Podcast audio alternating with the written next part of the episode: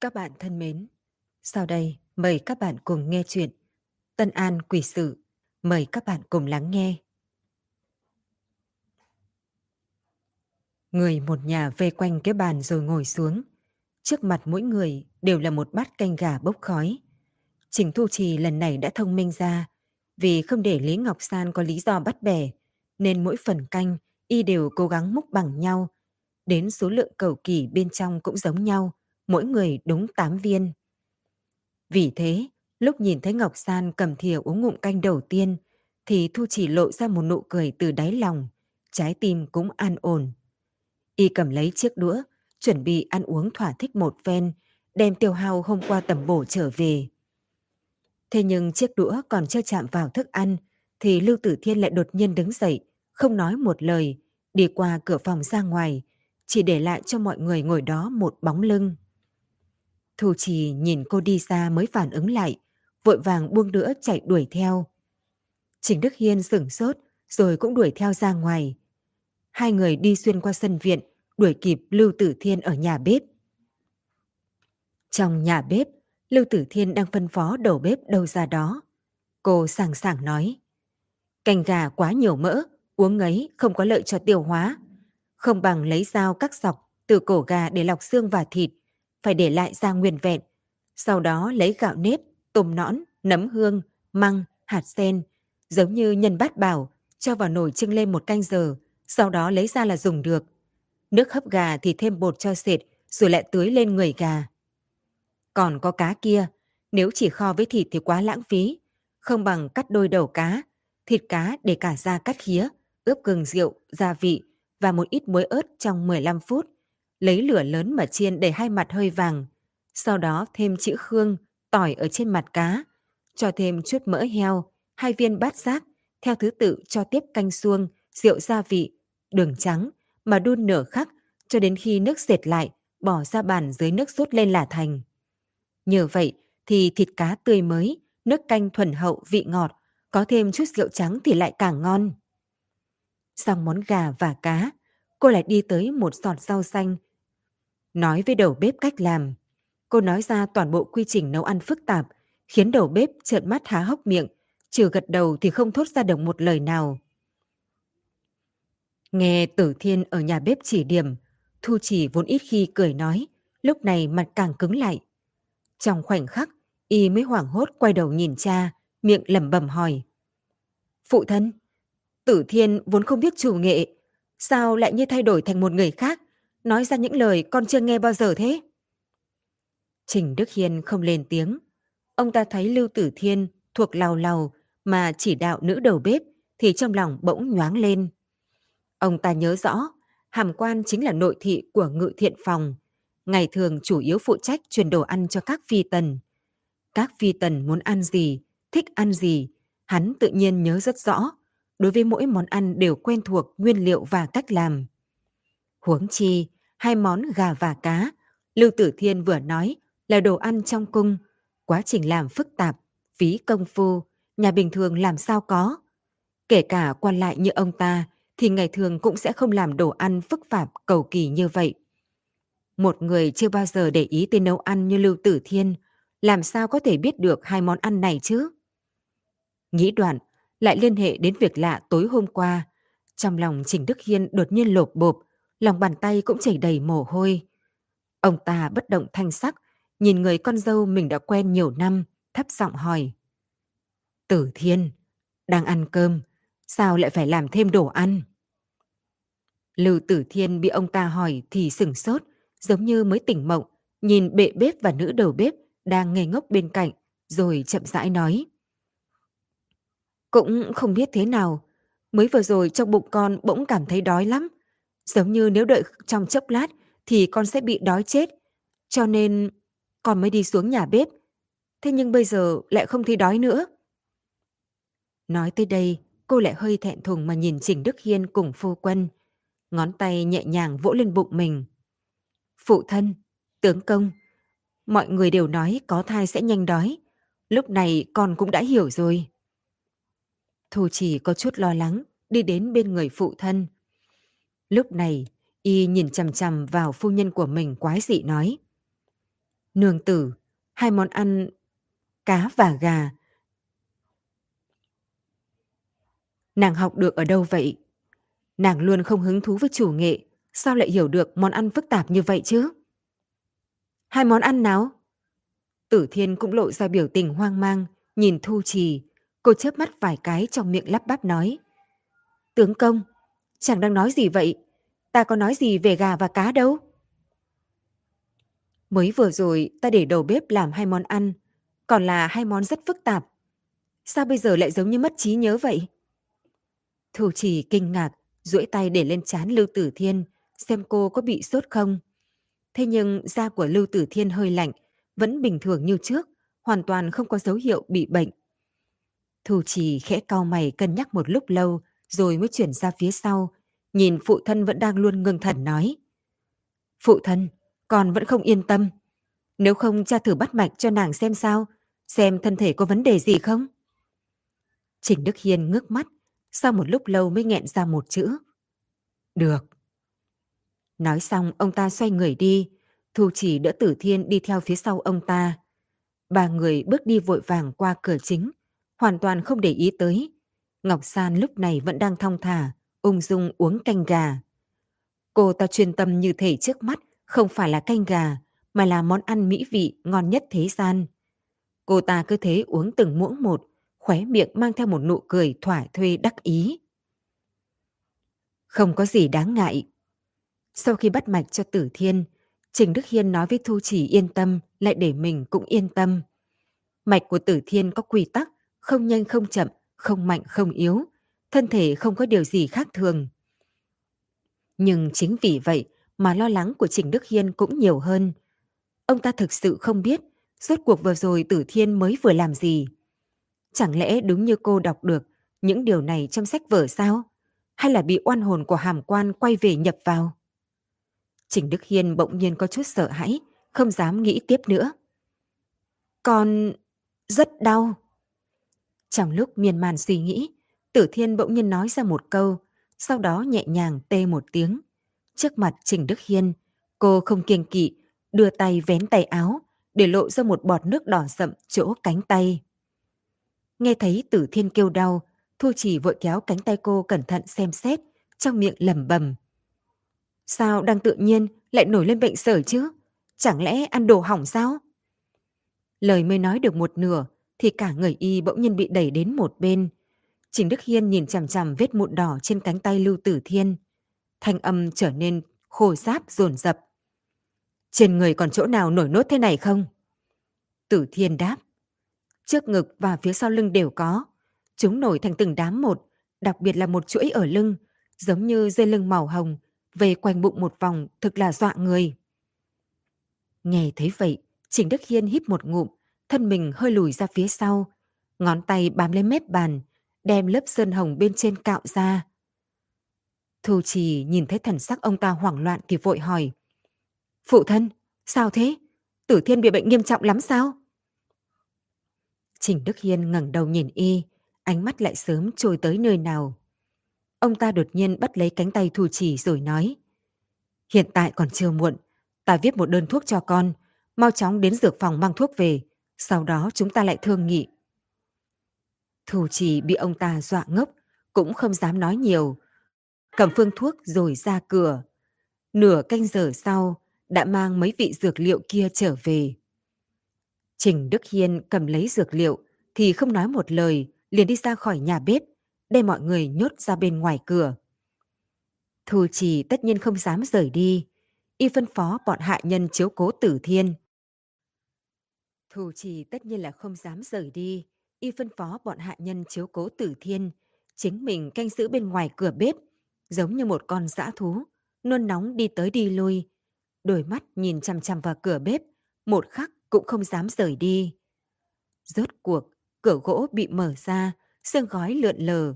Trình Đức Hiên mệt mỏi đi ra từ bên trong.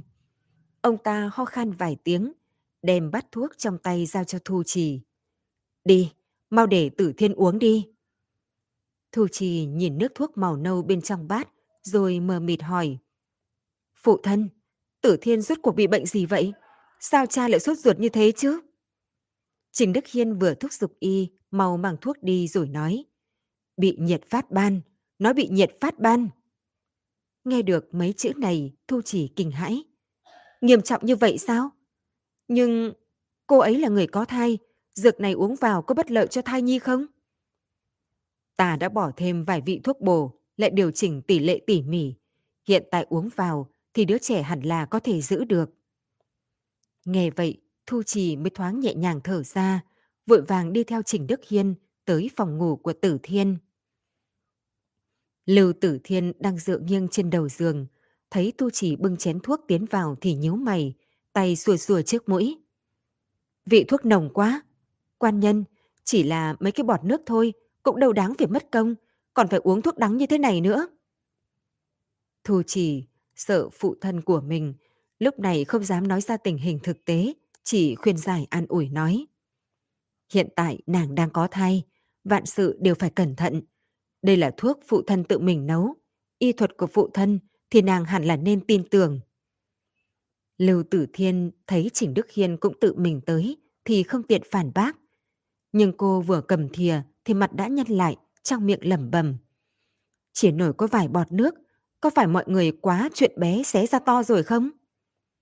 Nói xong, thấy Tu Chỉ oán trách mà nhìn mình, thì cô không dám nhiều lời, chỉ đành đưa thìa thuốc đưa kia vào trong miệng. Thuốc đắng dã tật, những lời này quả nhiên không phải lừa người. Hơn nữa vị thuốc này là để thanh nhiệt giải độc nên đặc biệt đắng. Tử Thiên uống xong một ngụm, thân mình đột nhiên run một cái, sau đó quyết định đau dài không bằng đau ngắn, đem thừa đưa cho Thu Trì, chuẩn bị đem cả bát thuốc kia uống hết. Cô hít sâu một hơi, mới vừa đem miệng bát kề tới bên miệng, thì thấy bên người có thêm một cái bóng. Bát thuốc bị hất ra, bay ra bên ngoài, rơi xuống đất vỡ nát.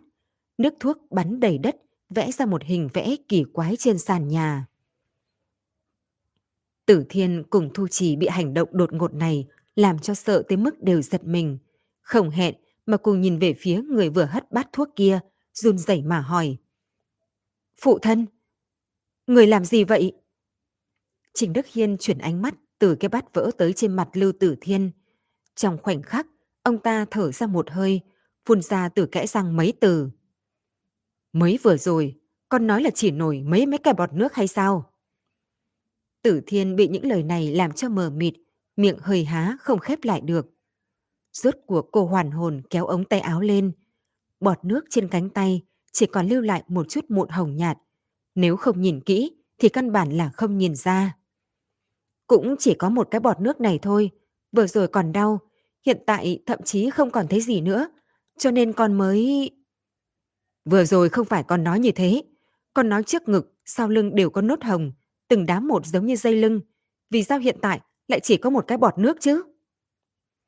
Trình Đức Hiên đột nhiên phóng đại giọng nói, khiến Tử Thiên sợ tới mức cuống quýt đứng dậy, rũ đầu tránh phía sau Thu Trì, không dám động đậy.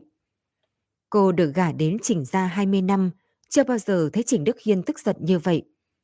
Mặc dù mấy ngày trước bị Ngọc San đập lên chán bị thương, thế nhưng ông ta cũng chỉ nhốt mình trong phòng giận dỗi, chứ chưa từng nổi giận.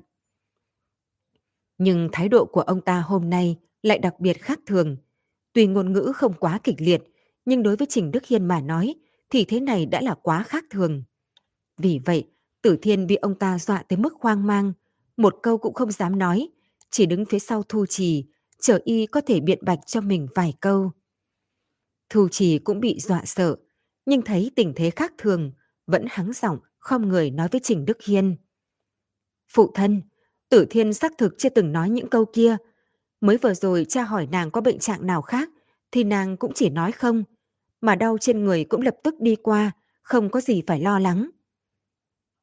Nghe thấy vậy, sắc mặt Trình Đức Hiên bỗng nhiên xanh mét, bả vai căng chặt trở thả lòng.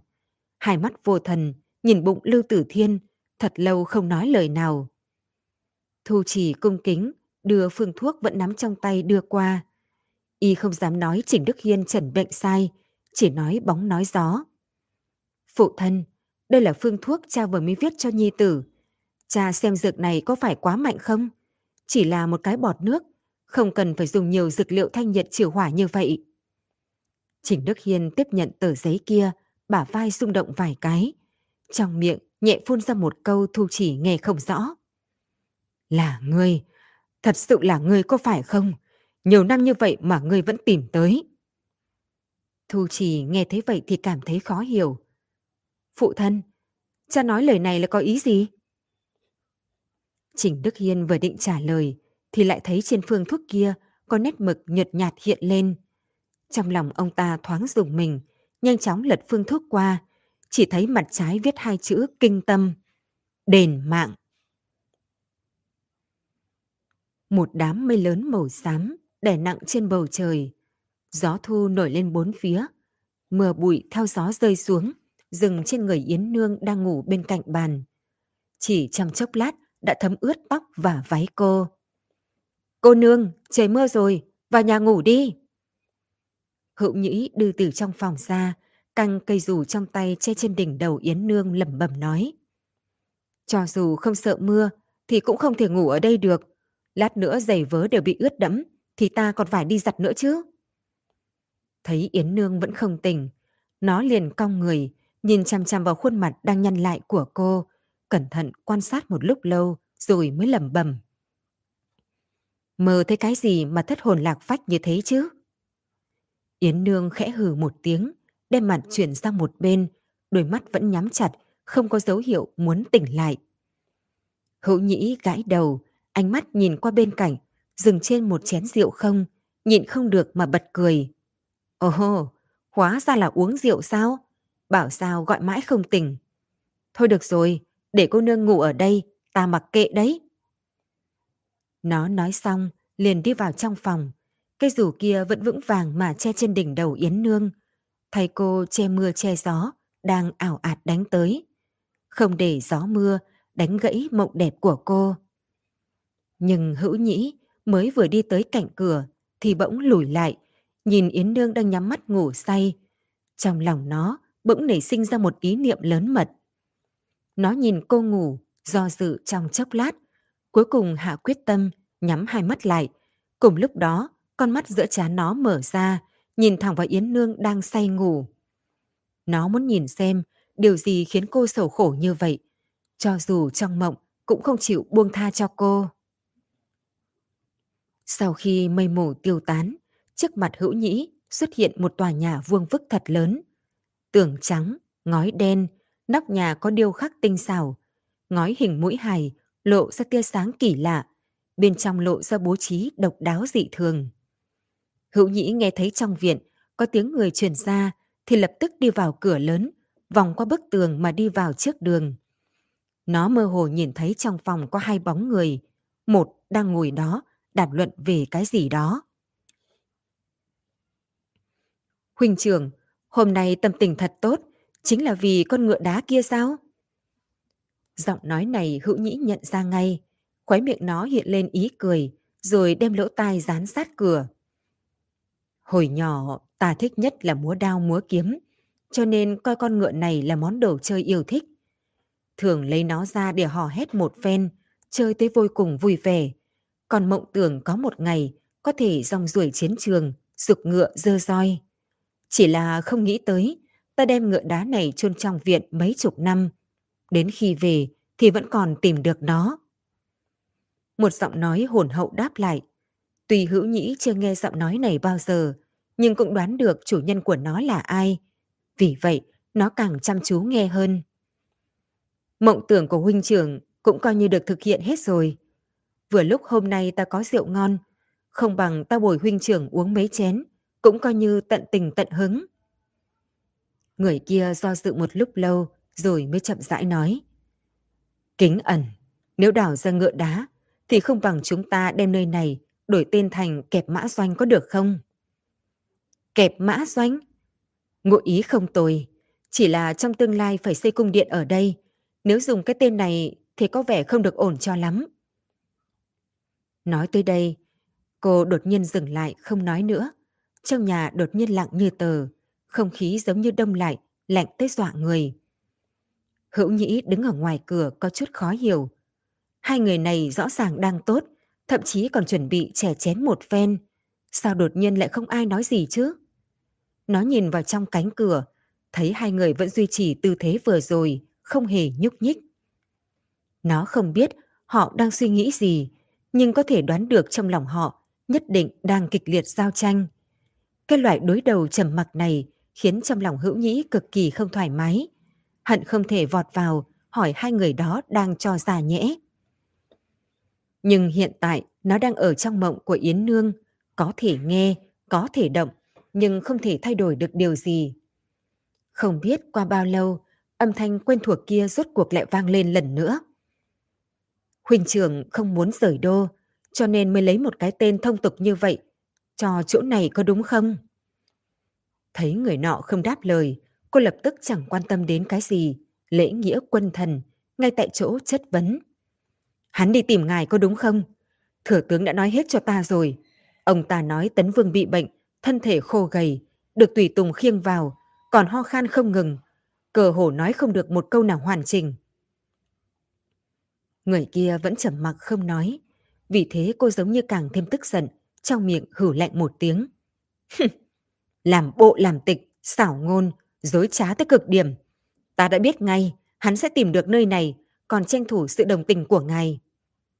Kính ẩn. Ta cũng tò mò, rốt cuộc hắn đã nói gì mà có thể khiến ngài thay đổi tâm ý. Lâm kính ẩn nhìn triệu lãng, trong mắt có ngọn lửa tung bay. Kính ẩn, người quá nhạy cảm, ta vẫn chưa thay đổi tâm ý. Chỉ là thấy hắn chân thành khẩn cầu, thì trong lòng ta có chút không đành lòng mà thôi. Triệu lãng bất đắc dĩ cười vài tiếng. Huynh trưởng thực sự không bị hắn đả động sao? Không hề. Vậy thỉnh huynh trưởng lập lời thề đi. Ai chà, ta là hoàng thượng, tự nhiên là nhất ngôn cửu đỉnh, tứ mã nan truy. Trong phòng lại rơi vào trầm mặc hồi lâu, rốt cuộc có âm thanh truyền ra. Được, nếu huynh trưởng không muốn thề, ta sẽ không bắt buộc. Thế nhưng hiện tại, ngài có thể nói cho ta, hắn đã nói gì với ngài không?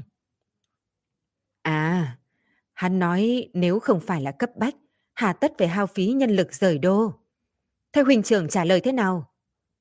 Ta nói Tấn Vương có ý tốt, nhưng vì cơ nghiệp trăm năm, không thể suy nghĩ nông cạn. Huỳnh trưởng trả lời rất đúng. Ta đã biết Tấn Vương muốn lấy hành động lần này mà đả kích ngài. Nhưng hắn chưa từng mang binh đánh giặc, sao biết địa thế hiểm trở quan trọng thế nào chứ? Hiện tại hắn cố chấp như vậy, toàn là vì tư lợi cho bản thân. Huỳnh trưởng, ngài chớ có bị bắt nạt. Chớ có để cho hắn gạt người. Triệu lãng lại cười. Không đâu, người và thừa tướng hao hết tâm lực mới có thể thuyết phục được đám triều thần. Sao ta có thể uổng phí một mảnh khổ tâm của các người chứ? Nhưng kính ẩn, ba chữ kẹp mã doanh này tuy thông tục, nhưng ta lại cảm thấy rất hợp với ta.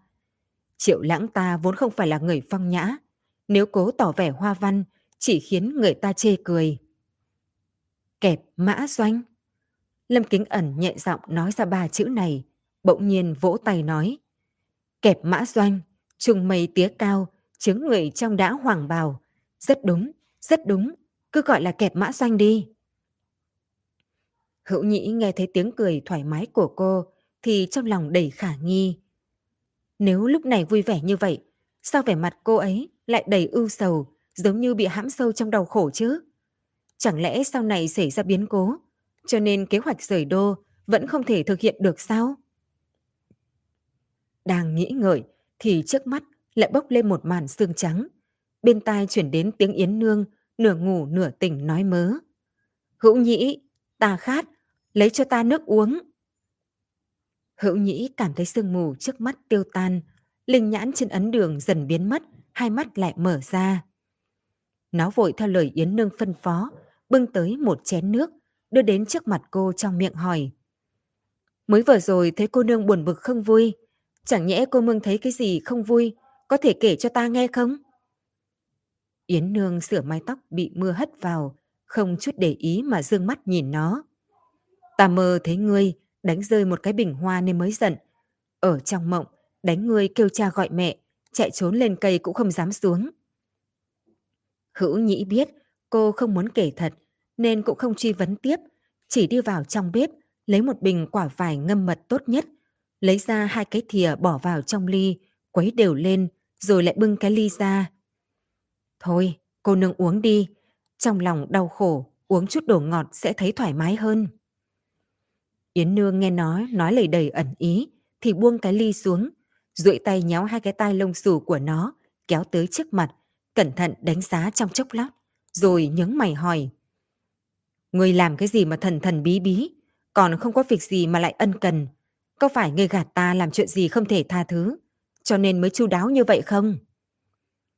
Hữu nhĩ cười tới nhe răng trợn mắt, khoa trương vô cùng, thế nhưng trái tim trong lòng ngực lại đập thỉnh thịch. Sợ chuyện mình lẻn vào, ngó trộm giấc mơ của cô bị cô phát hiện. Cũng may lúc này cứu tinh của nó đã tới. Một con sâu to bằng ngón cái từ giữa không trung hạ xuống, nghiêng ngả lảo đảo dừng trên bàn đá. Trên người nó có sọc đen vàng, bị nước mưa cọ rửa tới tươi sáng, thoạt nhìn có chút dọa người. Yến Nương buông tay, ánh mắt ngừng ở trên bụng con sâu kia bất động. Ở đó mắc một sợi dây. Đây là... quả lỏa sao? Hữu nhĩ duỗi tay muốn bắt lấy con sâu kia, lại bị Yến Nương giành trước một bước. Cô đem nó niết ở trong tay, lộn cả người nó lại. Quả nhiên thấy một mảnh tua kiếm treo trên người nó. Mảnh tua kiếm kia lầy lội bẩn thỉu, Long Văn cũng bị xước đến không nhìn rõ. Cô nương, là kiếm tuệ, sao kiếm tuệ lại ở đây, lại còn bị cắt một nửa? Hữu nhĩ kinh hồ nói.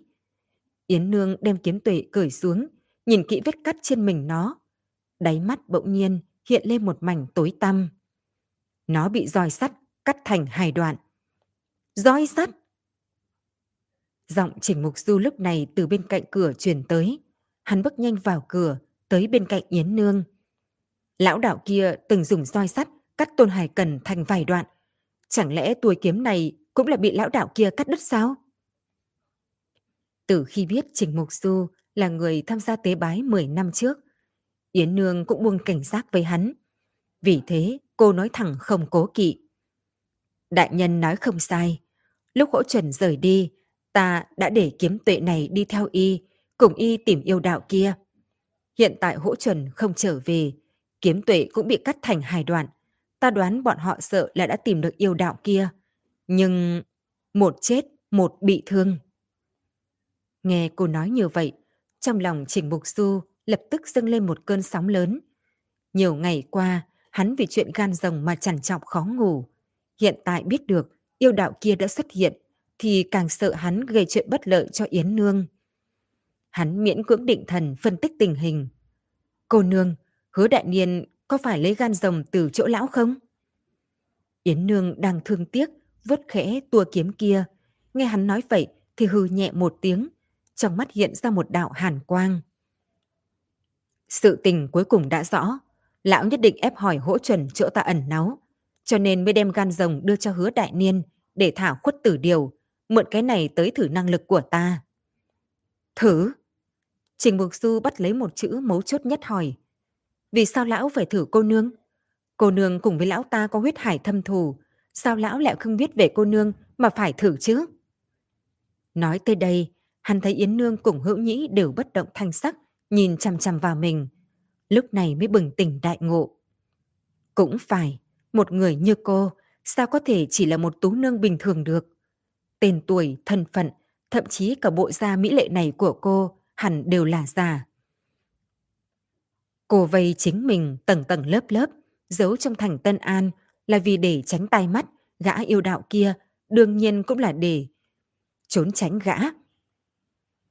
Cho nên đạo nhân kia mới dùng gan rồng dẫn ra khuất tử điều, mượn việc này bắt cô lộ ra chân thân giấu giếm đã lâu. Nghĩ đoạn, Trình Mục Du càng thêm lo lắng. Hắn nhìn Yến Nương nhẹ giọng nói. Cô Nương, nói thế thì thân phận của cô sợ là đã bị bại lộ. Vậy phải làm sao cho phải đấy? Yến Nương không trả lời, sắc mặt cô yên lặng, chỉ rũ mắt, nhìn nước mưa rơi trên mặt đất tạo thành một đám bọt nước. Chúng nó xuất hiện không ngừng, cứ hiện ra rồi lại nổ tung, biến mất, không thấy bóng dáng tăm hơi đâu. Hữu nhĩ nắm chặt nắm tay, lạnh lùng nói. Còn có thể như thế nào chứ? Cùng lắm thì cùng lão ta đấu đến người chết ta sống. Bất quá, cho dù ta chết, thì cũng phải kéo lão cùng bồi theo, tuyệt không để uổng phí tính mạng này. Lời này nó nói tới sõng sạc hùng hồn, đến chỉnh mục du cũng có vài phần chấn động.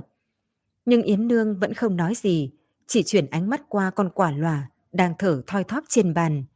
Trên mặt dần nổi lên thần sắc, người khác nhìn không hiểu. Qua hồi lâu, cô ngẩng đầu lại đụng phải ánh mắt lo âu của Trình Mục Du. Đại nhân, kiếm này muốn quay về Tân An thì có trăm ngàn cách. Vì sao nó phải buộc mình trên người con sâu này chứ? Ra ra, ăn cái này đi.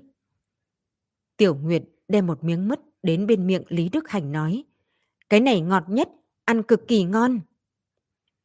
Nhà hoàn đi theo cô bé, vội đi lên trước nói. Quận chúa, đại nhân không thích đồ ngọt, chúng ta đổi thứ khác được không? Quận chúa xem bánh nướng áp chảo này không tồi, đại nhân chắc sẽ thích. Nhà hoàn còn chưa dứt lời, thì Lý Đức Hành đã nhận lấy miếng mứt từ cái tay trắng nõn béo mập của Tiểu Nguyệt mà đưa vào miệng, nhai vài cái, rồi lại cười với cô bé bên cạnh. Ăn rất ngon, Tháp Mộc Yên thích thì Gia Gia cũng thích. Nghe ông ta gọi mình là Tháp Mộc Yên, Tiểu Nguyệt không nhịn được mà chu môi, lắc đầu giả vờ bộ dạng người lớn. Gia Gia, chúng ta đã đồng ý rồi cơ mà. Tiểu Nguyệt không gọi ngài là cha, ngài cũng không gọi ta là Tháp Mộc Yên, sao Gia Gia lại quên chứ? Lý Đức Hành lúc này mới bừng tỉnh, cười ha hà, ôm cô lên đầu gối. Gia Gia lớn tuổi rồi, đầu cũng có chút hồ đồ. Lần sau nếu còn nói sai, thì sẽ để Tiểu Nguyệt cưỡi ngựa chơi có được không? Nghe tới hai chữ cưỡi ngựa, mắt Tiểu Nguyệt sáng lên. Cô bé ôm chặt lấy cổ Lý Đức Hành nói. Gia Gia, hiện tại Tiểu Nguyệt muốn cưỡi ngựa có được không? Chỉ một vòng thôi, được không? Lý Đức Hành không lay chuyển được cô bé, thì vươn bàn tay to, nâng cô ngồi lên cổ, chạy băng qua đỉnh viện, khiến đứa nhỏ hưng phấn la to, trong miệng hô lớn. Con ngựa chạy mau, chạy mau! Hai người đang chơi tới hứng khởi, thì cửa viện bỗng nhiên mở ra. Một thị vệ đi vào, hành lễ với Lý Đức Hành. Đại nhân, bên kia có tin tức. Lúc cửa phòng đóng lại, tiếng cười của Tiểu Nguyệt cũng trở nên xa xôi mờ mịt. Lúc này Lý Đức Hành mới thu hồi tươi cười trên mặt, nhìn thủ vệ kia nhẹ giọng hỏi. Bên kia chuyển đến tin tức gì? Người nọ hành lễ đáp. Đại nhân, mấy ngày nay thuộc hạ vẫn ở Liêu Dương, điều tra nguyên nhân âm binh thất bại, cuối cùng cũng không phụ lòng. Mấy ngày trước, rốt cuộc thuộc hạ tìm được người nhìn thấy cả quá trình. Lý Đức Hành nhăn lông mày nói. Người đó nói thế nào? Người đó là thương nhân, lúc âm binh tập kích thành thì vừa lúc hắn ở ngoài thành, cho nên mới nhìn thấy toàn bộ sự việc. Hắn lúc ấy trốn trên một triển núi không xa, thấy binh lính thủ thành của Đại Tống bị âm binh đánh đến không còn sức chống cự, toàn quân cơ hồ bị diệt. Nhưng đúng lúc thành bị phá, thì có một đạo nhân cầm roi sắt từ xa đi tới. Trong bàn tay có ba đốm lửa, vừa nâng tay thì đã cuốn ba ngàn âm binh kia vào trong biển lửa, toàn bộ bị thiêu sạch sẽ. Lý Đức Hành nghe thấy vậy thì đột nhiên bật giật, bật dậy từ trên ghế, mắt lộ ra tinh quang, gắt gao nhìn chăm chú vào người kia. Bộ dáng của đạo sĩ kia như thế nào? Quần áo của hắn bình thường, thế nhưng trên cổ hắn có một vết sẹo thô to như một con rắn. Nghe thấy vậy, Lý Đức Hành im lặng không nói gì. Qua nửa nén hương, ông ta nhếch miệng khẽ hử một tiếng, phun ra ba chữ. Lại là lão. Đại nhân, thuộc hạ ngu dốt, không biết đạo sĩ kia là người phương nào, chẳng lẽ là người quen cũ của ngài sao? Người quen cũ ư? Xác thực đúng là người quen cũ. Lý Đức Hành cười hai tiếng, giọng nói rất lạnh như cắt da cắt thịt, khiến người nghe không rét mà run. Năm đó, nếu không phải lão bỗng nhiên làm phản, đem kế hoạch phục kích quân tống của ta lộ ra, thì ba ngàn liêu binh của ta đâu có bị chết thảm ở âm minh tảo như thế. Người nọ nghe thấy vậy thì kinh hãi. Thuộc hạ chỉ biết lúc ấy trong quân có phản đồ, không nghĩ tới lại là đạo sĩ này. Nhưng đạo sĩ này rõ ràng là người tấm, vì sao lại biết quân cơ của đại liêu chúng ta chứ? Lý Đức Hành nhìn ánh nắng xuyên qua cửa sổ, híp mắt nhẹ giọng trả lời. Pháp lực của lão cao cường, được cảnh tông tín nhiệm. Hơn nữa, lão cùng cảnh tông có một ước định nào đó. Ước định sao? Lý Đức Hành trầm mặc gật đầu, sau đó chợt ngẩng đầu nhìn người đó, trong lòng lộ ra kiên quyết không cho phản bác. Người phái người đi hỏi thăm tung tích của lão. Một khi xác định được thì chúng ta sẽ khởi hành. Người nọ nghe thấy vậy thì sừng sốt. Đại nhân, ngài muốn đích thân đi đại tống sao? Lý Đức Hành nở một nụ cười hung áp nham hiểm. Nhiều năm như vậy, ta cũng nên đi gặp bạn cũ. Trời còn chưa sáng, nhóm đô bộc của Trình Gia đã mua ở chợ về giấy ngũ sắc, bông, tiến vào trong viện chất thành một đống lớn. Nghe thấy động tĩnh, Ngọc San gấp dài đi ra từ trong phòng. Thấy những người khác đều vây quanh trong viện, liền thấp giọng thương lượng cái gì đó. Liền chen vào trước, không chút để ý hỏi một câu. Mua nhiều giấy màu như vậy để làm gì? Còn có bông này còn chưa kéo hết, vừa nhìn đã biết là không phải loại tốt. Cô ta nói xong, mới phát hiện mọi người đều đang tập trung ánh mắt trên người mình, có chút khinh thường, có khó hiểu. Lúc này cô ta mới cảm thấy có chút trột dạ, lẩm bẩm nói. Nhìn ta làm cái gì? Các người mua bông không tốt, còn không cho người ta nói sao? Dứt lời, cô ta đã thấy Thu Chỉ hướng mình nhẹ nhàng lắc đầu, ý bảo cô ta đừng tiếp tục nói nữa. Nhưng y vẫn chậm một bước. Lưu Tử Thiên đã hắng giọng cười nói với Ngọc San. Muội muội chẳng lẽ không biết hôm nay là tiết áo bông sao? Giấy ngũ sắc và bông này là hàng mã đốt cho tổ tiên.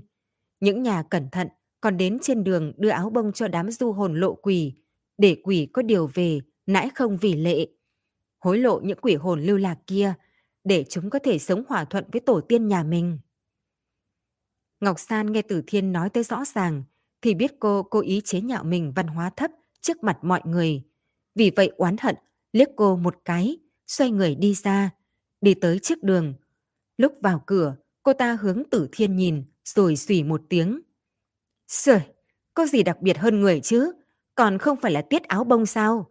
Ngày này sang năm, có khi phải làm thêm vài món hàng mã nữa đấy. Thấy Ngọc San thở phì phì rời đi, Thu Trì có chút không đứng yên. Vừa định đi qua thì lại bị Trình Đức Hiên gọi lại. Thu Trì, hiện tại cửa hàng ở thành Nam đều có bán sẵn hàng mã, ủng dày, không cần tự mình làm. Tử Thiên đang có thai, tự mình làm những thứ này không tiện. Thu Trì cười nói, con vốn cũng không muốn để cô ấy làm, nhưng mẫu thân và đệ muội khi còn sống cũng hòa thuận với Tử Thiên, cho nên cô ấy cũng muốn nhân dịp này thể hiện tâm ý. Trình Đức Hiên khen ngợi gật đầu. Một khi đã như vậy thì con tìm thêm mấy nhà hoàn đến giúp đỡ nó, chớ để nó mệt mỏi. Nói tới đây, ông ta chuyển đề tài. À, Mục Du cùng Tấn Nhi khi nào đến? Thu Chỉ vội đáp. Tối qua Mục Du khởi hành, hẳn là giữa trưa có thể về tới, sẽ không làm chậm việc, phụ thân cứ yên tâm. Trình Đức Hiên nghe thấy vậy thì gật đầu. Thành Minh nó đã không về, lần này cần phải đến tế bái tổ tiên, thể hiện hiếu tâm. Quả đúng như Thu Chỉ dự đoán, chưa tới buổi trưa, xe ngựa của Trình Mục Du đã tới. Người thân gặp mặt thì không khỏi tránh một phen hàn huyên, sau đó mới ra cửa, đi tế bái người thân. Đem đáng hàng mã đã chuẩn bị tốt, đốt trước mộ người nhà. Lúc lại quay về chỉnh ra, thì cũng đã là hoàng hôn. Tấn Nhi nhìn thấy một bàn đầy đồ ăn, thì vuốt cái bụng lép kẹp của mình, nói với Tích Tích. Chúng ta bận một hồi, cuối cùng đã có thể ăn cơm. Tích Tích nghe thấy vậy thì bĩu môi cười, ghé vào tai cậu mà nói nhỏ. Đây là để cúng tổ tiên, chốc nữa còn phải tế bái, còn phải ra ngoài đường đốt áo giấy, sau đó về mới được ăn cơm. Đệ nhẫn nại một chút đi, bằng không cha đệ lại của trách đấy. Tấn Nhi bất đắc dĩ, nhưng cũng chỉ có thể vâng theo. Cũng may đã đi cúng mộ, cho nên những việc sau đó chỉ làm qua loa, nghi thức đơn giản. Cho nên trời vừa tối, thì người một nhà liền đi ra ngoài đường đốt hàng mã. Bọn hạ nhân dùng đất dài một vòng, dâng hương, đổ cúng, khói hương lượn lờ.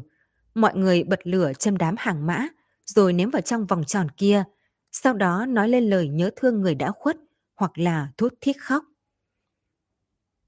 Một trận gió lạnh thổi qua, quân đám cho tàn lên. Lưu Tử Thiên nhịn không được, liên tục hắt hơi. Thù trì sợ cô bị cảm lạnh, liền nói với Trình Đức Hiên. Phụ thân, không bằng để Tử Thiên đi về trước. Cô ấy cũng bận cả ngày nay, sợ là không chịu được nữa. Trình Đức Hiên lo lắng tới đứa bé trong bụng cô ta, nên tất nhiên là đáp ứng, còn lệnh cho nha hoàn đưa cô ta về. Thấy cô ta đã đi xa, Trình Đức Hiên lại ngồi xuống ghế, ngóng nhìn đám cho tàn đang bay. Đáy mắt có thứ gì đó lóe lên rồi tắt. Ông ta nhìn Trùng Mục Du rồi hỏi. Còn có tin trên đời này có quỷ không? Trình Mục Du bị hỏi như vậy thì có chút hoang mang. Đợi phục hồi tinh thần mới ngẩng đầu nhìn về phía phụ thân rồi nhẹ giọng nói. Phụ thân, Nhi tử tin tưởng. Từ khi làm huyện lệnh của Tân An, Nhi tử đã trải qua nhiều vụ kỳ án, sớm đã nhìn thấy nhiều thứ. Nhưng phụ thân đã tận mắt chứng kiến chuyện của khuất tử điều, chẳng lẽ vẫn không tin trên đời này có quỷ quái, có nhân quả hay sao? Trình Đức Hiên đem một cái áo giấy đỏ thẫm, ném vào, khiến đống lửa càng cháy to hơn. Ông ta nhàn nhạt, nhạt nói. Cho dù có thì sao chứ? Lúc tồn tại mặc người sâu xé, chẳng lẽ tới lúc chết lại có thể biến thành oan hồn báo thù sao? Nhân quả không phải là tuyệt đối, nhưng cũng không thể né tránh. Họa phúc không có cửa, tùy người sở liệu. Nếu không phụ ai thì không phải hổ thẹn. Trình Mục Du nói xong, lại đem một thỏi giấy ném vào trong đống lửa. Hắn thấy trên mặt phụ thân mình hiện lên biểu tình không rõ. Sắc mặt cũng xanh trắng vải bận thì lo lắng cho ông ta. Vì vậy đứng dậy, tới bên cạnh Trình Đức Hiên nhẹ giọng nói. Phụ thân, ban đêm gió hơi lạnh, hay là cha về nghỉ ngơi trước đi? Lúc này Thu Chỉ cũng đi tới. Phụ thân, bằng không để Nhi Tử đưa cha về phòng nhé. Trình Đức Hiên ngẩn người nói ừ, sau đó đỡ lưng đứng dậy. Ta tự mình về, các con ở lại đốt xong chỗ này rồi cũng về đi. Nói đoạn, ông ta không màng hai huynh đệ khuyên can, khăng khăng một mình trở về trình phù. Thu Trì nhìn bóng sáng ông ta ngày càng xa, liền chép miệng, quay đầu nhỏ giọng nói với Trình Mục Du. Mấy ngày nay, phụ thân thật là kỳ quái, nói năng lộn xộn. Mấy ngày trước, cha còn trần trị nhầm bệnh cho Tử Thiên, viết sai phương thuốc mà còn không chịu nhận lỗi, cũng đổ cho Tử Thiên nói sai bệnh trạng. Phụ thân còn nói, trên mặt trái của phương thuốc bị người ta viết chữ lên. Thế nhưng ta lật đi lật lại mấy lần, vẫn chẳng nhìn thấy chữ gì hết. Mục Du, có phải phụ thân lớn tuổi rồi nên đầu óc không còn minh mẫn nữa không? Trình Mục Du gật đầu một cái, rồi sau đó lại lắc đầu. Không có khả năng. Phụ thân chưa đến 60, sao có thể hồ đồ chứ? Đệ nghĩ hẳn là trong lòng cha có việc, không thể thư hoãn, nên tinh thần mới bị hoảng hốt. Nói tới đây, hắn nhìn về phía Thu Trì rồi ôm quyền nói. Đại ca, đệ ở Tân An, không thể thời thời khắc khắc chú ý tới phụ thân. Tẩu tẩu hiện tại tuy có đang thai, nhưng đại ca vẫn cần phải chú ý nhiều tới phụ thân mới được, chớ để cho phụ thân u sầu mà sinh bệnh. Họa phúc đều do người. Trình Đức Hiên vừa đi vừa lẩm bẩm những từ này. Ông ta không đốt đèn trong phòng, chỉ đóng cửa ngồi ở mép giường, nhìn chằm chằm những cái bóng cửa so le không đồng đều trên mặt đất. Yên lặng ngồi hồi lâu, thẳng cho đến khi lưng có chút mỏi, ông ta mới cười lạnh một tiếng, rồi chậm rãi nói. Ngày đó, lão phu cũng không phải cố ý chẩn đoán sai bệnh tình của ngươi. Chỉ vì trời tối, hơn nữa ta lại có việc gấp xuất cung, nên mới nhìn lầm bệnh trạng của ngươi, khiến nó ngày càng nặng. Điều này lão phu không thoái thác. Thế nhưng bệnh này không phải là không có thuốc chữa. Ngươi cũng không phải là không có cơ hội khám lại.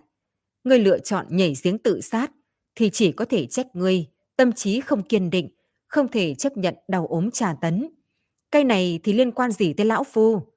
Hiện tại, ngươi lại chỉ nhằm vào một mình ta mà trả thù. Ngươi cho rằng ta sẽ sợ ngươi sao? Hoặc là giống như ngươi, bị dọa tới hồn vía lên mây, thậm chí đi tới tuyệt lộ chắc. Ta sẽ không như vậy. Người làm nghề y trên đời này rất nhiều, nhưng chỉ có mỗi mình ta bò được tới đỉnh núi. Người có biết vì sao không? Bởi vì ta không sợ bóng sợ gió như bọn họ. Lúc nào cũng sợ mình dựa chữa bệnh sai. Thế gian này có trăm ngàn loại thảo dược, cách sử dụng không giống nhau. Nếu không thử một lần cho biết, thì sao biết nó có công hiệu hay không? Nói tới đây, ý cười trên mặt ông ta càng sâu, nếp nhăn đan sen chiếu rọi dưới ánh trăng có vẻ càng thêm quái dị. Ngươi cho rằng ta đi một đường này không dính bụi trần sao? Ngươi sai rồi. Nếu muốn làm y giả tốt nhất thế gian, thì trên quần áo nhất định phải dính đầy máu tươi. Mà ngươi chẳng qua chỉ là một viên đá kê chân trong đó mà thôi. Ông ta chậm rãi đứng dậy. Cho nên, ngươi cũng không cần phải vọng tưởng dùng những thứ này để dọa lão phu. Nếu ta sợ hãi, thì từ lúc ban đầu đã không động thủ. Nếu không, ta sớm đã bị hủ chết mấy trăm lần rồi. Ông ta lại cười hà hà hai tiếng, rồi tiếp tục nói. Lúc còn sống, người đã hồ đồ, chết rồi cũng không thông minh hơn. Không bằng người sớm siêu sinh, kiếp sau đừng làm kẻ ngu dốt. Nhớ là phải làm người thông minh. Dứt lời, chỗ hồng trong lòng rốt cuộc đã được chữa trị. Ông ta cảm thấy thần thanh khí sàng, thậm chí tới mùi khói lửa cũng trở nên ngọt ngào hơn rất nhiều. Có lẽ người như Trình Đức Hiên là thích hợp nhất để sinh tồn. Bọn họ có một trái tim mạnh mẽ, có thể tự chữa lành vết thương.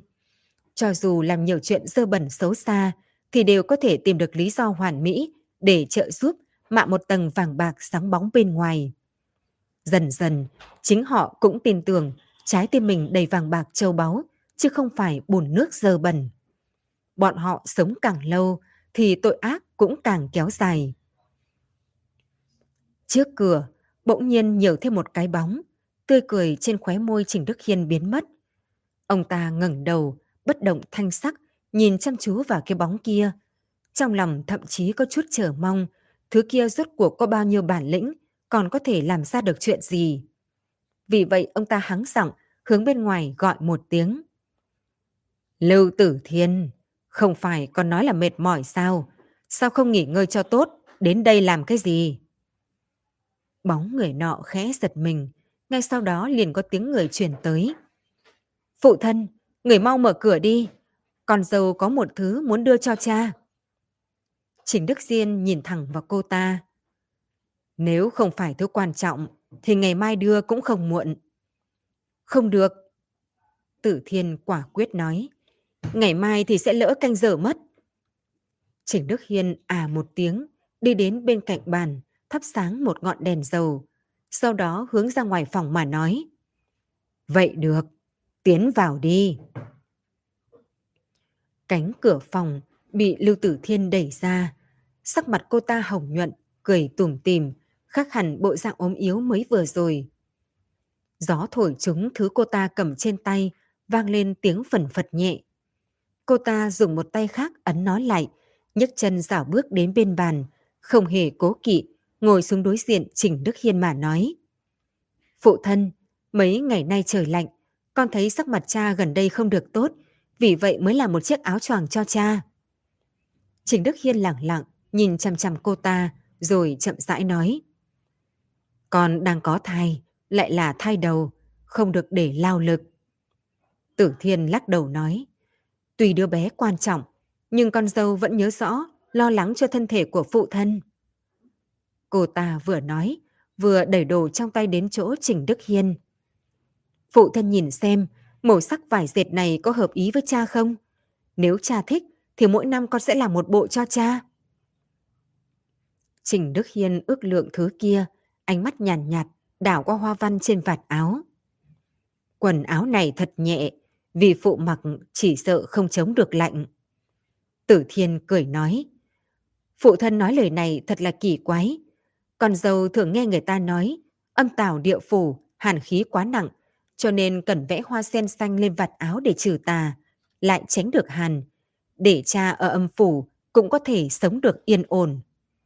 Trình Đức Hiên mắt lạnh nhìn cô ta. Nhưng hàm quan, ta còn chưa chết. Người đã chết là người đấy. Nghe xong câu này, sắc mặt tự thiên đột nhiên thay đổi.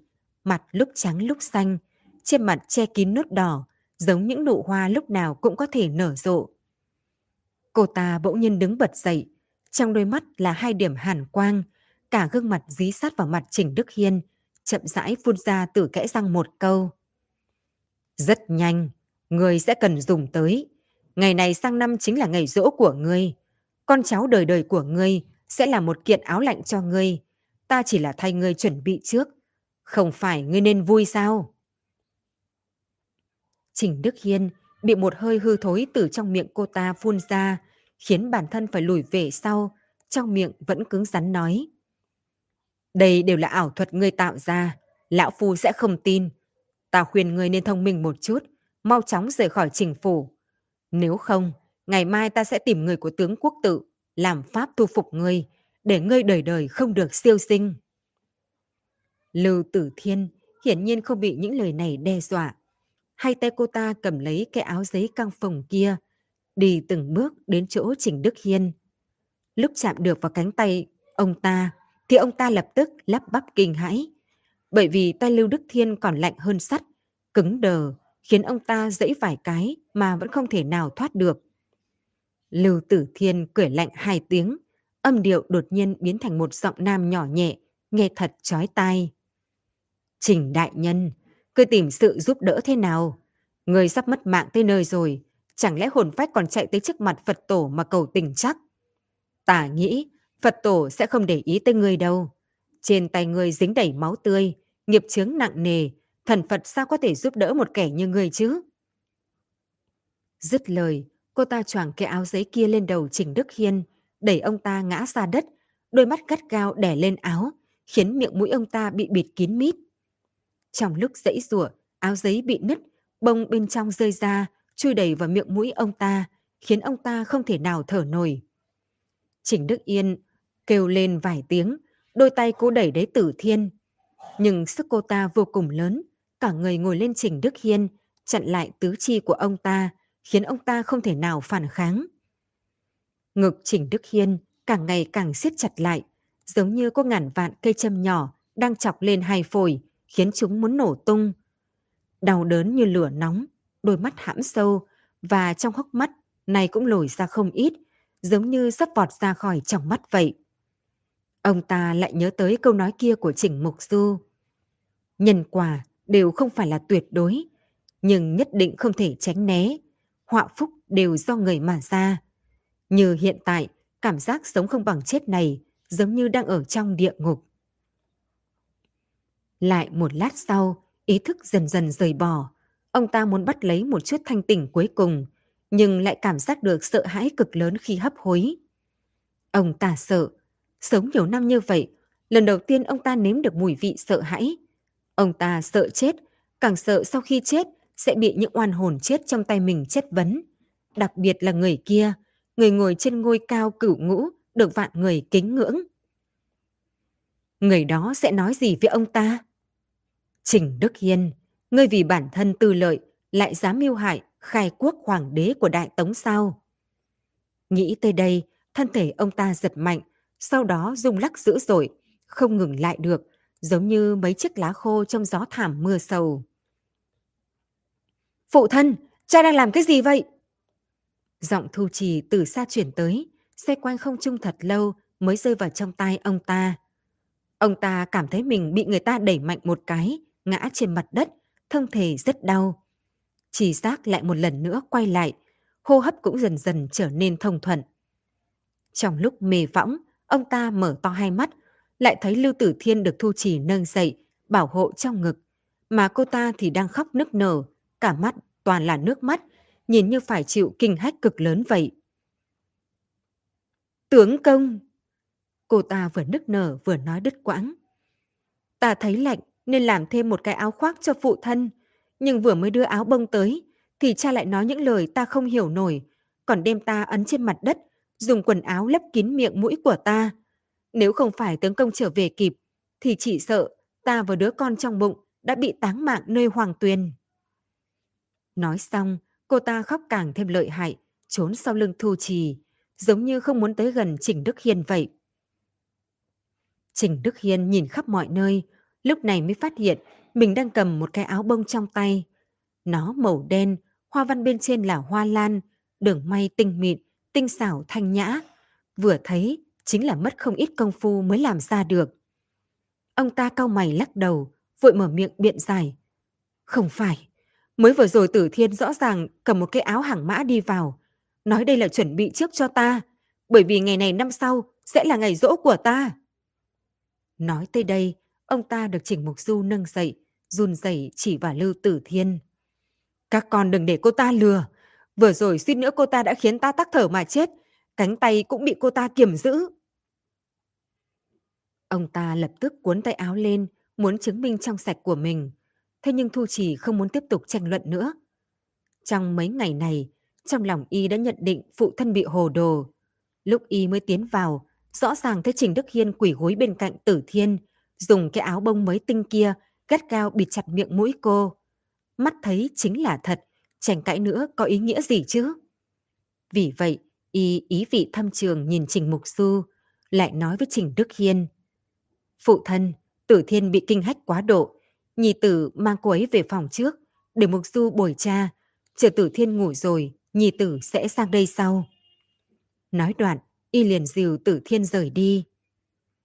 Thấy hai người đi ra khỏi phòng, Trình Mục Du mới nửa ngồi xổm nửa quỳ ở bên cạnh Trình Đức Hiên, kéo đôi tay ông ta ôn nhu hỏi. Phụ thân, những lời người vừa nói, Nhi tử không phải là không tin. Những ngày này, rốt cuộc đã xảy ra chuyện gì? Cha mau nói rõ cho con biết, để con có thể giúp.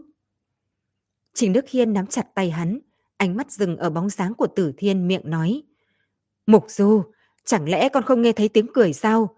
Thanh âm kia chuyển đến từ trong bụng tẩu tử con, vừa cao vừa chói tai, thực dọa người. Trình Mục Du nhìn bóng dáng tử thiên đang rời đi sau đó lại nhìn cha. Lần đầu tiên, hắn phát hiện phụ thân đã già. Người từng mang hắn đi khắp nơi ở trong rừng đào thuốc mà không thấy mệt mỏi, đã có đầy nếp nhăn. Mỗi một nếp nhăn đều lộ ra vẻ tang thương.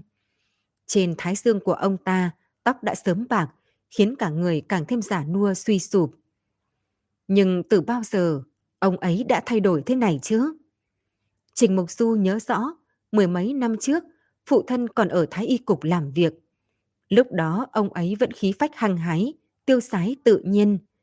Khi đó ông được người ta gọi là thần y, hạ châm cực chuẩn, dùng đúng, dùng đúng thuốc đúng bệnh. Cho dù ai nhắc đến cũng đều phải khâm phục ông ta, thậm chí càng tôn sùng. Thế nhưng hiện tại, Trình Mục Du nắm lấy bàn tay run nhẹ nhẹ của Trình Đức Hiên, thầm than một tiếng. Đôi tay này hiện tại rốt cuộc không thể châm cứu được nữa. Từ khi ông ấy chuyển khỏi Thái Y Cục thì được thăng chức nhanh chóng, làm tới quan hẳn lâm sử. Nhưng cho dù dung mạo hay tinh thần cũng đều nhanh chóng già đi, theo tốc độ mắt thường thấy được. Đây là vì sao chứ? Những chuyện này hết thầy đều không phải điều ông ấy muốn sao? Hay đây chẳng qua chỉ là những gì ông ấy tưởng mình muốn? Ông ấy thuận lợi mọi bề trong quan trường, liệu có phải đã sớm đánh mất bản tâm của mình không? Nghĩ tới đây, Trình Mục Du nắm càng chặt tay của ông ta, rồi miệng khẽ nói. Phụ thân, Nhi tử không nghe được tiếng cười, nhưng cho dù Nhi tử không nghe được, thì không có nghĩa là nó không tồn tại. Phụ thân, vạn sự đều có ngọn nguồn. Có lẽ cha nên suy nghĩ lại xem, vì sao chỉ có cha nghe thấy những thứ kia? Bởi vì chỉ có tìm được căn nguyên thì mới tìm được cách giải quyết. Trình Đức Hiên thấy Trình Mục Du tin tưởng mình thì trong lòng không nhịn được dâng lên một cỗ xúc động. Ông ta đứng dậy, vỗ vỗ mua bàn tay hắn mà nói. Được được, con tin tưởng vi phụ là tốt rồi. Phụ thân, đại tẩu gả vào trình gia đã gần 20 năm, luôn cẩn thận cung kính. Vừa rồi sao cha lại cảnh giác với tẩu chứ? Trình Mục Du khăng khăng muốn tìm ra nguyên nhân Trình Đức Hiên bị mất trí. Nhưng ông ta bình tĩnh, nhìn hắn trong chốc lát, bỗng nhiên đứng dậy, chậm rãi đi tới trước cửa sổ, nhìn chăm chú vào ánh trăng bất động cả viện. Trong khoảnh khắc, ông ta rốt cuộc cũng mở miệng, nhưng lời nói ra lại khiến Trịnh Mục Du rất khó hiểu. Khả năng... Vì phụ thật sự già rồi. Mấy ngày nay luôn cảm thấy trong đầu lúc tỉnh lúc hồ đồ. Rất nhiều chuyện đều không nhớ rõ, cho nên hôm nay mới hiểu lầm đại tẩu con. Trình Mục Du vội đi qua nói. Phụ thân, vừa rồi cha đâu nói như vậy. Cha... Thôi được rồi. Trình Đức Hiên nâng tay cắt lời hắn. Vì phụ mệt mỏi, muốn đi nghỉ sớm, con cũng quay về cùng với Tấn Nhi đi. Phụ thân! Trình Mục Du vô cùng kinh ngạc, hắn còn muốn nói gì đó, nhưng đã bị Trình Đức Hiên đẩy ra ngoài cửa, rồi đóng cửa ngay trước mặt. Trình Mục Du đứng ở cửa một lúc lâu, thẳng đến khi thấy bên trong tắt đèn thì mới lưu luyến đi ra sân, mang theo tràn đầy nghi hoặc khó hiểu mà về phòng. Nghe tiếng bước chân của hắn đi xa dần, lúc này Trình Đức Hiên mới chậm rãi thở ra một hơi, trái tim cũng rơi xuống bụng, nhưng đáy lòng chợt dâng lên một nỗi chua xót, sông thẳng lên đầu, khiến đáy mắt tang thương của ông ta chợt ướt. Vì sao ông ta không muốn nói hết sự tình với đứa con trai mình, vẫn gửi gắm nhiều hy vọng này chứ? Chẳng lẽ ông ta sợ hắn sẽ xa cách, oán hận, thậm chí là khinh thường ông ta sao? Trình Đức Hiên chưa bao giờ có chút hối hận với những gì đã làm. Thế nhưng hôm nay, đối mặt với Nhi Tử, thì ông ta lại để lộ nhút nhát. Cũng bởi vậy, ông ta mới ở trên giường chằn chọc một đêm, nhưng vẫn không thể nào ngủ yên được. Sáng sớm hôm sau, Tấn Nhi bị Trình Mục Du đưa đến trước cửa phòng Trình Đức Hiên để đưa cháu trai gọi tổ phụ rời giường. Hôm qua nhìn thấy bộ dáng của phụ thân, Trình Mục Du không yên tâm, cho nên Tấn Nhi, đứa cháu Trình Đức Hiên thương yêu nhất mới có đất dụng võ. Tấn Nhi ở cửa phòng đập vài lần, gọi tổ phụ vài lần, nhưng không nghe thấy bên trong có động tĩnh. Vì vậy, cậu đi đến trước cửa sổ, thò cổ nhìn vào bên trong. Trình Đức Hiên không ở trong phòng, trên giường cũng không thấy ông ta, chỉ có một đống chăn nệm chưa mở. Tấn Nhi túm tóc, quay người lại chạy ra ngoài viện, trong miệng là hết, Không thấy tổ phụ, không thấy tổ phụ đâu cả. Lúc người của Trình Gia đang lo lắng vô cùng tìm kiếm Trình Đức Hiên, thì lúc này ông ta đang trên đường tới tướng quốc tự. Mới tờ mở sáng, sương sớm còn chưa tan, hơn nữa đường núi khó đi, nên ông ta leo một lát thì đã thấy chân cẳng đau nhức, miệng khô, lưỡi khô. Vì vậy, ông ta tìm tảng đá ngồi xuống, móc ra túi nước mang theo, uống lấy mấy ngụm lớn. Bên tai ông ta, mơ hồ truyền đến một loạt tiếng bước chân. Trình Đức Hiên theo tiếng động nhìn lại, thì thấy hai bóng người ra khỏi màn xương, đi về phía mình. Trình Đức Hiên nhìn chằm chằm hai người kia một lát, bỗng nhiên đứng bật dậy, không người hành lễ. Thừa tướng đại nhân, sao lại là ngài?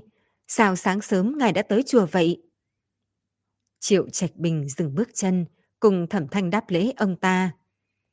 Hôm qua công sự bận rộn chưa kịp tế bái cha mẹ tổ tiên.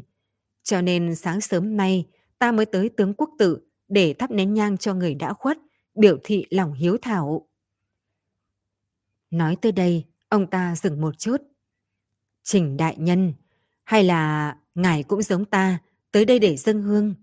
Nhưng sao lại chỉ có mình ngài tới, không có người nhà đi cùng sao? Đường núi khó đi, tuổi ngày cũng cao, vạn nhất có chuyện gì sơ xuất thì phải làm sao?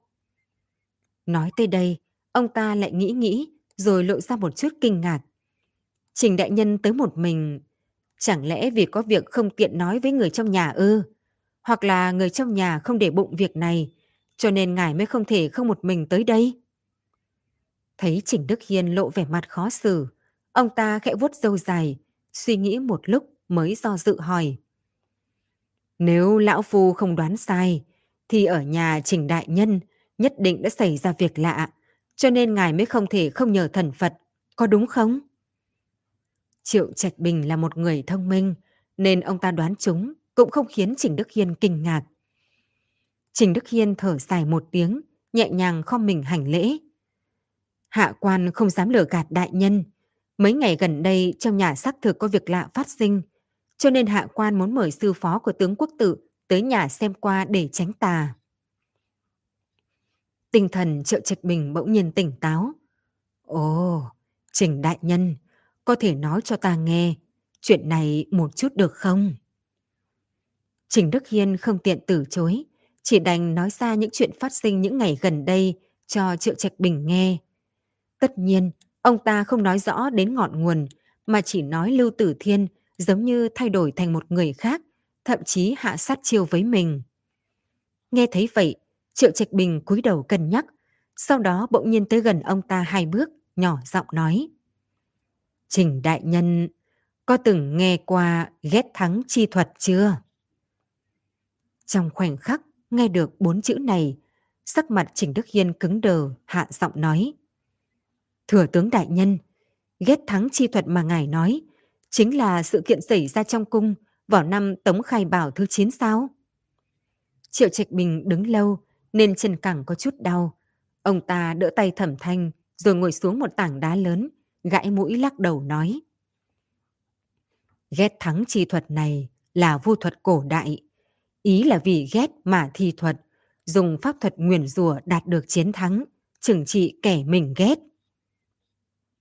Vào thời đường Cao Tông, Vương Hoàng hậu vì chuyện nữ nhi của Võ Chiêu Nghi chết mà bị Cao Tông trách tội, sau đó vì chứng cứ không đủ đành từ bỏ. Nhưng Vương Hoàng hậu khẩn trương lại bất an, vì vậy cùng Thiêu Thục Phi mời đạo sĩ thực hiện ghét thắng chi thuật, muốn dồn Võ Chiêu Nghi vào chỗ chết, lại bị Cao Tông biết được giận dữ, đẩy vào lãnh cung. Sau này đường Cao Tông lại được triều đình ủng hộ, cuối cùng ban chiếu thư nói lấy tội danh âm mưu hạ độc, dùng ghét thắng chi thuật ám hại công nhân, không còn thể thống của mẫu nghi để phế vương hoàng hậu cùng tiêu thục phi làm thứ dân, còn cầm tù cha mẹ huynh đệ cũng bị tước chức vị, lưu đẩy tới lĩnh Nam. Không lâu sau, hai người vương và tiêu thị bị võ hậu dùng thủ đoạn tàn khốc mà hại chết. Trình Đức Hiên gật đầu. Việc này đúng là có được ghi lại trong sách sử, hạ quan có nghe nói qua. Triệu Trạch Bình hơi mỉm cười. Vậy ngài cũng biết họ thực hiện ghét thắng chi thuật này không? Hình như là làm một con rối gỗ, đem tứ chi gắn đầy châm đồng. Triệu Trạch Bình dương mắt, nhìn Trình Đức Hiên. Trình Đại Nhân đúng là uyên bác, đến việc này cũng biết được. Đại Nhân nói không sai, nếu muốn thực hiện ghét thắng chi thuật thì phải mượn một vật, khắc giống với bản gốc, Ngoài ra cần ngọc bài bát quái, ngọc thú bài, đào kiếm. Đương nhiên thường thấy nhất chính là ghét thắng tiền. Nó được đúc thành bộ dáng đồng tiền, là vật trừ tà, màng cát lợi. Có đủ các loại tiền từ cầu cát lợi, trúc thọ, trừ tà và rất nhiều công dụng khác. Loại tiền này mặt phải có viết thiên thù vạn tuế, hạ thái bình, xuất nhập đại cát, nghi thất nghi gia. Mặt trái có ngôi sao, song ngư quy xả long phượng, đều là đồ án tinh xảo. Trình Đức Hiên dụ mắt suy nghĩ nửa ngày, bỗng nhiên ngẩng đầu, ánh mắt sáng ngời, nhìn về phía Triệu Trạch Bình. Nằm đó có người phát hiện dưới cây hòe cổ thụ ở cửa Duyên Phúc có một đồng tiền xu, mặt trái quả nhiên có đúc người mặc đồ tang. Triệu Trạch Bình xua tay. Việc này sớm đã qua nhiều năm, chúng ta tạm thời không nói đến. Hiện tại chỉ quan tâm tới chuyện của Trình Đại Nhân thôi. Ghét thắng chi thuật này có thể mê hoặc tâm trí, làm người ta thấy những ảo ảnh thông thường không thấy được, nhằm mục đích ly gián tình cảm. Nếu không ngăn cản sớm, thì không chừng sẽ tạo thành hậu quả cửa nát nhà tan. Trình đại nhân không thể không để ý. Trình Đức Hiên nghe thấy vậy thì cả kinh. Ý thừa tướng là những gì hạ quan nghe và nhìn thấy nhiều ngày nay chỉ là ảo ảnh, chứ không phải là thật sao? Chẳng lẽ là ta oan uổng tử thiên ư? Nói tới đây, ông ta dùng mình, trợn mắt nhìn Triệu Trạch Bình. Đại nhân, ngài vừa mới nói ghét thắng chi thuật, cần mượn vật. Vậy trong nhà hạ quan cũng cất giấu vật gì đó, chỉ cần tìm ra nó thì thuật kia sẽ bị giải có đúng không? Triệu Trạch Bình gật đầu cười, tay nhẹ nhàng vỗ vai Trình Đức Hiên. Cho nên Trình Đại Nhân không cần phải đến tướng quốc tự đâu, vô dụng thôi. Năm đó Thích Hải Đại Sư đặc biệt tới trong cung cầu kinh. Thế nhưng kết quả là thứ kia càng càn rỡ hơn. Ngài vẫn nhanh chóng về nhà đi, đem cái thứ kia tìm cho bằng được, vậy thì mọi việc sẽ tốt hơn thôi. Nghe thấy vậy, Trình Đức Hiên vội đứng dậy, hành lễ thật sâu với Triệu Trạch Bình. Đa tạ đại nhân chỉ giáo, hôm nay mà không gặp được đại nhân thì hạ quan còn bị thứ kia ám tới bao giờ không biết. Sự tình khẩn cấp, hạ quan xin cáo lùi trước. Nói xong, ông ta vội vàng cáo lui, theo đường núi đi xuống. Nhưng đi được hai bước, ông ta lại quay đầu hướng Triệu Trạch Bình hỏi. Thừa tướng đại nhân, ghét thắng vật đó rốt cuộc bị ai đặt trong phủ của ta vậy? Hạ quan nhớ rõ năm đó, không tra ra ai chôn đồng tiền kia trong cung. Chẳng lẽ nó tự mọc cánh mà đến sao? Triệu Trạch Bình vịn tay thẩm thanh đứng dậy, đáy mắt chợt lóe ra một tia sáng. Chúng nó đương nhiên là không có cánh. Còn ai nổi ác niệm với Trình Đại Nhân thì ngài phải tự mình tra xét. Trình Đức Hiền sửng sốt, trong mắt xoay vài cái, rồi mới xoay người, giống như suy tư gì đó mà đi xuống núi. Thế nhưng lúc này, bước chân của ông ta chậm hơn nhiều, mỗi bước giống như đều đang rối rắm. Thấy Trình Đức Hiên đi xa, Thẩm Thanh mới giúp Triệu Trạch Bình phủi bụi đất trên người, rồi nhỏ giọng hỏi. Đại nhân mới vừa nghe hai người nói đến sự việc xảy ra trước kia trong cung, còn nói tới một đồng tiền, khiến Đổ Nhi vô cùng tò mò. Không biết tiền căn hậu quả của việc đó thế nào? Triệu Trạch Bình lộ ra nụ cười đạm mạc, trong mắt là bi thương nhàn nhạt, nhạt. Thấy vậy thẩm thanh vội nói, Đại nhân, là Đồ Nhi không tốt, nhắc tới chuyện khiến ngài thương tâm. Nếu Đại Nhi không muốn nói thì thôi, hiện giờ chúng ta lập tức xuống núi thôi. Triệu Trạch Bình lắc đầu nói, Thẩm thanh, người cảm thấy nếu trong cung có việc lạ thì sẽ do ai làm? Thẩm thanh ngửa đầu suy nghĩ trong chốc lát liền đáp. Là ai làm thì Đổ Nhi không biết, nhưng Đổ Nhi nghĩ nếu là chuyện quái lực thì với một thân bản lĩnh của Lâm Đại Nhân, chẳng lẽ không phá giải được sao? Trừ phi... Hắn dừng lại không nói nữa, chỉ nhìn Triệu Trạch Bình, lộ ra một nụ cười ý vị thâm trường. Trừ phi cái gì? Trừ phi chính hắn không muốn quản, hoặc chính hắn là người khởi xướng. Thấy Triệu Trạch Bình không phản bác, thì hắn biết mình đã đoán đúng, vì vậy vội những lông mày hỏi dò. Đại nhân, vậy đồng tiền kia là bị ai tìm thấy? Triệu Trạch Bình nhìn về phía đỉnh núi tràn sương mù bên trên. Tia sáng mặt trời đầu tiên chiếu xuống, xuyên qua tầng tầng xương trắng, chiếu lên nóc nhà của tướng quốc tự. Ông ta nhìn chăm chú vào tia sáng kia, đem chuyện xưa kể nốt cho thẩm thanh nghe. Sau khi thương thế của Tống Hoàng hậu lành, thì Triệu Lãng liền đi khảo sát Lạc Dương để chuẩn bị rời đô. Đương nhiên, ông ta đến Lạc Dương rồi thì việc đầu tiên là phải đi tế miếu. Ngày ấy, vốn trời đang mưa lớn, cuồng phong gào giống. Nhưng sau khi bật lửa thì sắc trời lại biến đổi, mây đen dần tiêu tán, gió lặng, bầu trời càng lúc càng xanh trong. Không trung xanh biếc, không một áng mây, núi xa hở hững, gió cũng thổi nhẹ. Triệu lãng thấy vậy thì tất nhiên là vô cùng thoải mái. Đám quần thần cũng khen ngợi, nói đó là điểm lành để rời đô. Lúc ấy, Lâm Kính Ẩn đã sửa lại nhà cũ của tiên đế, nên đoàn người tạm thời có chỗ đặt chân. Một mặt, họ khảo sát nơi xây thành ở Lạc Dương, một mặt thương nghị chuyện xây dựng hoàng cung thế nào. Nhưng đúng lúc khởi công động thổ, thì bên kia lại chuyển đến tin Tấn Vương thỉnh Hoàng thượng hồi kinh, thảo luận chính sự, dị tượng kia đã được hóa giải. Nghe báo cáo như vậy, Triệu Lãng lắp bắp kinh hãi, lập tức hỏi vị quan truyền tin. Vì sao ta rời khỏi cung chưa đến một tháng, mà dị tượng kia đã biến mất?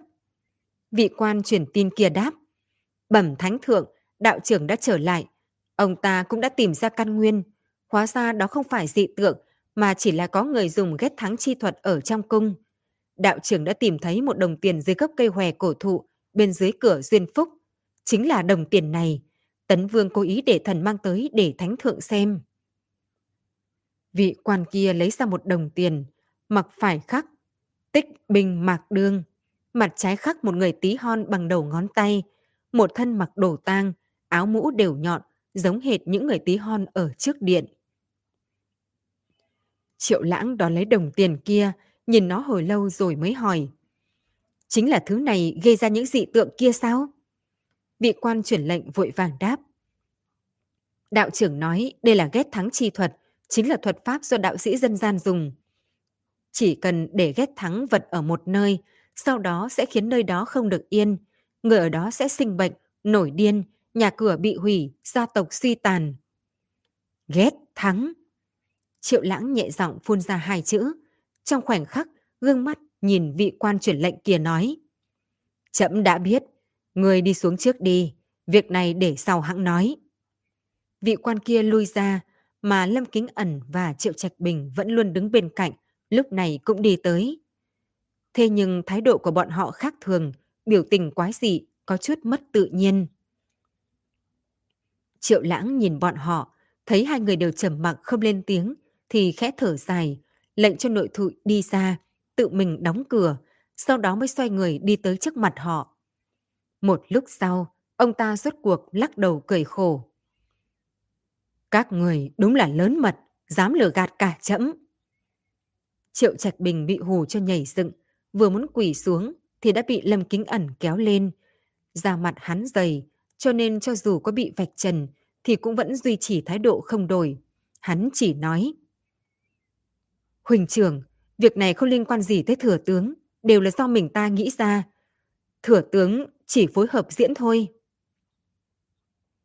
Triệu Trạch Bình liên tục xua tay nói. Thánh thượng, việc này xác thực là thần và kính ẩn cùng hợp mưu. Thánh thượng muốn trách tội thì cứ phạt cả hai người. Triệu Trạch Bình sở dĩ có thể hiên ngang lẫm liệt như vậy, không phải vì không sợ, mà trong lòng ông ta hiểu. Triệu Lãng tuyệt đối sẽ không phạt nặng. Nếu không, ông ta đã không đóng cửa, đem bí mật này giấu đi. Thấy hai người thừa nhận hết, Triệu Lãng thở dài một hơi, biểu tình cũng có chút thả lòng. Nhưng ông ta bỗng nhớ tới điều gì đó, liền quay sang hỏi kính ẩn. Hoàng hậu thì sao? Nàng cũng bị đám người tí hon kia làm hại bị thương. Đó là... Huỳnh trưởng, nương nương đã sớm biết việc này, vì để kế hoạch thêm thuận lợi nên mới muốn tham dự vào, càng không tiếc thân mình để đổi lấy sự ủng hộ của triều thần với việc rời đô. Nói tới đây, thấy biểu tình của triệu lãng thay đổi, kính ẩn vội quỳ xuống. Huỳnh trưởng, Hoàng hậu nương nương vì ngài mà không quan tâm tới bản thân. Hiện tại việc đã thành một nửa, ngài không được mềm lòng, cô phụ tấm lòng của nương nương. Thấy vậy, Triệu Trạch Bình quỳ xuống. Thánh thượng, dị thuật tuy rằng đã bị đạo phỉ kia phá bỏ, tiền xu cũng đã bị hắn tìm thấy. Nhưng mấy ngày nay, các triều thần đi theo đã biết được dân tình ở Lạc Dương, cũng hiểu địa thế. Có một nhóm người vì thế cũng đã thay đổi tâm ý. Lúc này bệ hạ nên chủ trương không trở về Biện Lương. Thần tin rằng trên dưới trong triều đều sẽ không phản đối, thỉnh thánh thượng suy xét. Triệu lãng nhìn đám bụi trong ánh nắng, lặng lặng cân nhắc thật lâu, rồi mới xoay người nâng lâm kính ẩn dậy, nhợt nhạt cười với họ. Các khanh dụng tâm lường khổ, ta sao không biết? Tình cảm của hoàng hậu ta sao có thể không cảm động? Vì thế các khanh cứ yên tâm, ta sẽ không cô phụ một mảnh khổ tâm của các khanh. Việc đã tới nước này, ta nhất định sẽ thận trọng từng bước, đem con đường này đi nốt. Lời này như một dòng suối trong, rót vào lòng Lâm Kính Ẩn cùng Triệu Trạch Bình. Cả hai vui mừng thấy rõ, thậm chí Triệu Trạch Bình vì quá vui mà còn bị sặc rồi ho liên tục. Nếu không có Triệu Lãng tự mình đấm lưng cho ông ta thuận khí, thì có khi cũng đã bị ngất đi. Nhưng vì chuyện đó mà Lan Huân bị điên, Lý Quang Trước bỏ mình, cái này phải giải thích thế nào? Chẳng lẽ ghét thắng chi thuật kia vừa được tạo ra thì sẽ không chịu khống chế nữa sao? Triệu Lãng vừa giúp Triệu Trạch Bình đấm lưng, vừa nhìn kính ẩn hỏi. Đương nhiên không phải. Lâm Huân là thị nữ bên người nương nương.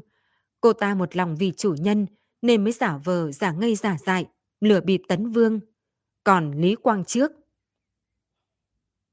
Ông ta bỗng nhiên thay đổi sắc mặt lạnh lùng hừ một tiếng. Hắn là thủ hạ của Tấn Vương, mấy tháng trước đã cường bắt dân nữ, lại được Tấn Vương bảo vệ mà thoát được quan phủ. Ta đã sớm nhìn hắn không vừa mắt, nên mới nhân cơ hội này tiêu diệt, đồng thời gạt bỏ cánh chim của Tấn Vương để khiến màn trình diễn càng thêm thuyết phục. Triệu lãng gật đầu. Lý Quang trước kia đúng là kiêu ngạo ương ngạnh, tiếp tay cho giặc. Ta cũng đã sớm muốn diệt trừ hắn. Khanh đi trước một bước cũng không sao. Lý Quang trước chỉ là lâu la. Tấn Vương ở Biện Lương có mạng lưới quan hệ rắc rối khó gỡ, lại phức tạp, không biết có bao nhiêu triều thần đều bị hắn răng lưới. Cho nên Thánh Thượng, chúng ta phải nhanh chân xây dựng cung điện, ổn định gót chân ở Lạc Dương. Trong lòng Triệu Lãng biết rõ nên hướng hai người cười, đi tới một bên, vùng bút viết xuống mấy câu, cất vào ống trúc, rồi chuyển cho quan truyền tin, đem nó trở về Biện Lương. huynh trưởng viết cái gì vậy? Thấy vị quan kia đi xa, Lâm Kính Ẩn mới tò mò hỏi. Triệu Trạch Bình vuốt râu dài cười đáp thay cho Triệu Lãng. Tả nghĩ Thánh Thượng nhất định viết Lạc Dương rất tốt, cho nên muốn ở lại du ngoạn vài ngày. Chuyện ở Biện Lương để Tấn Vương quan tâm nhiều hơn. Triệu Trạch Bình nói tới đây thì giọng nói lại có chút nghẹn ngào. Thẩm Thanh vội đưa túi nước qua, nhìn ông ta uống xong, lúc này mới hỏi ra nghi vấn trong lòng. Đại nhân, mới vừa rồi nghe ngài nói thì tiên đế biết được bí mật của ngài và khâm giám, nhưng lại không trách cứ mà vẫn kiên trì muốn rời đô. Nhưng vì sao việc này lại không thành? Triệu Trạch Bình ngẩn ra. Bởi vì Tấn Vương đưa ra một người. Các bạn thân mến, các bạn vừa nghe xong tập tiếp theo chuyện Tân An Quỷ Sự. Hẹn gặp lại các bạn. Cảm ơn tất cả các bạn đã ủng hộ và theo dõi. Để ủng hộ kênh, quý vị có thể để lại bình luận cũng như chia sẻ hoặc có thể ủng hộ tài chính trực tiếp về các địa chỉ đã được ghi ở phần mô tả.